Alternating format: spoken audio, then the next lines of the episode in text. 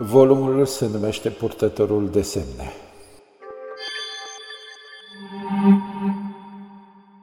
De Andrei Constantin Burdușa. Volumul a apărut la editura Mirton din Timișoara în anul 2015.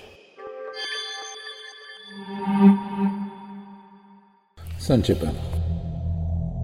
Botezul cuvintelor mele În biserica aceasta a sufletului și numelui meu am intrat cu trupul muiat de ploaia rece a unei primăveri târzii și mi-am botezat mumă lumina cea pătrunsă de duh și har.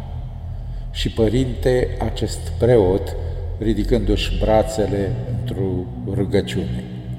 Și chipurile au devenit dintr-o dată arămii și copacii și-au ridicat și ei brațele înflorite spre norii roditori, de sămânța apelor.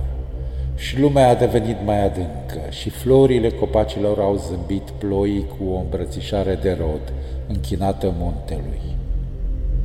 În biserica aceasta a sufletului meu m-am găsit pe mine, păzindu-mi calea și menirea, pe când pruncul botezat ridica pentru întâia dată mănuțele spre cer în semn de tăcută evlavie. Începusem din nou, fără de mine, să calc pe calea eternei deveniri.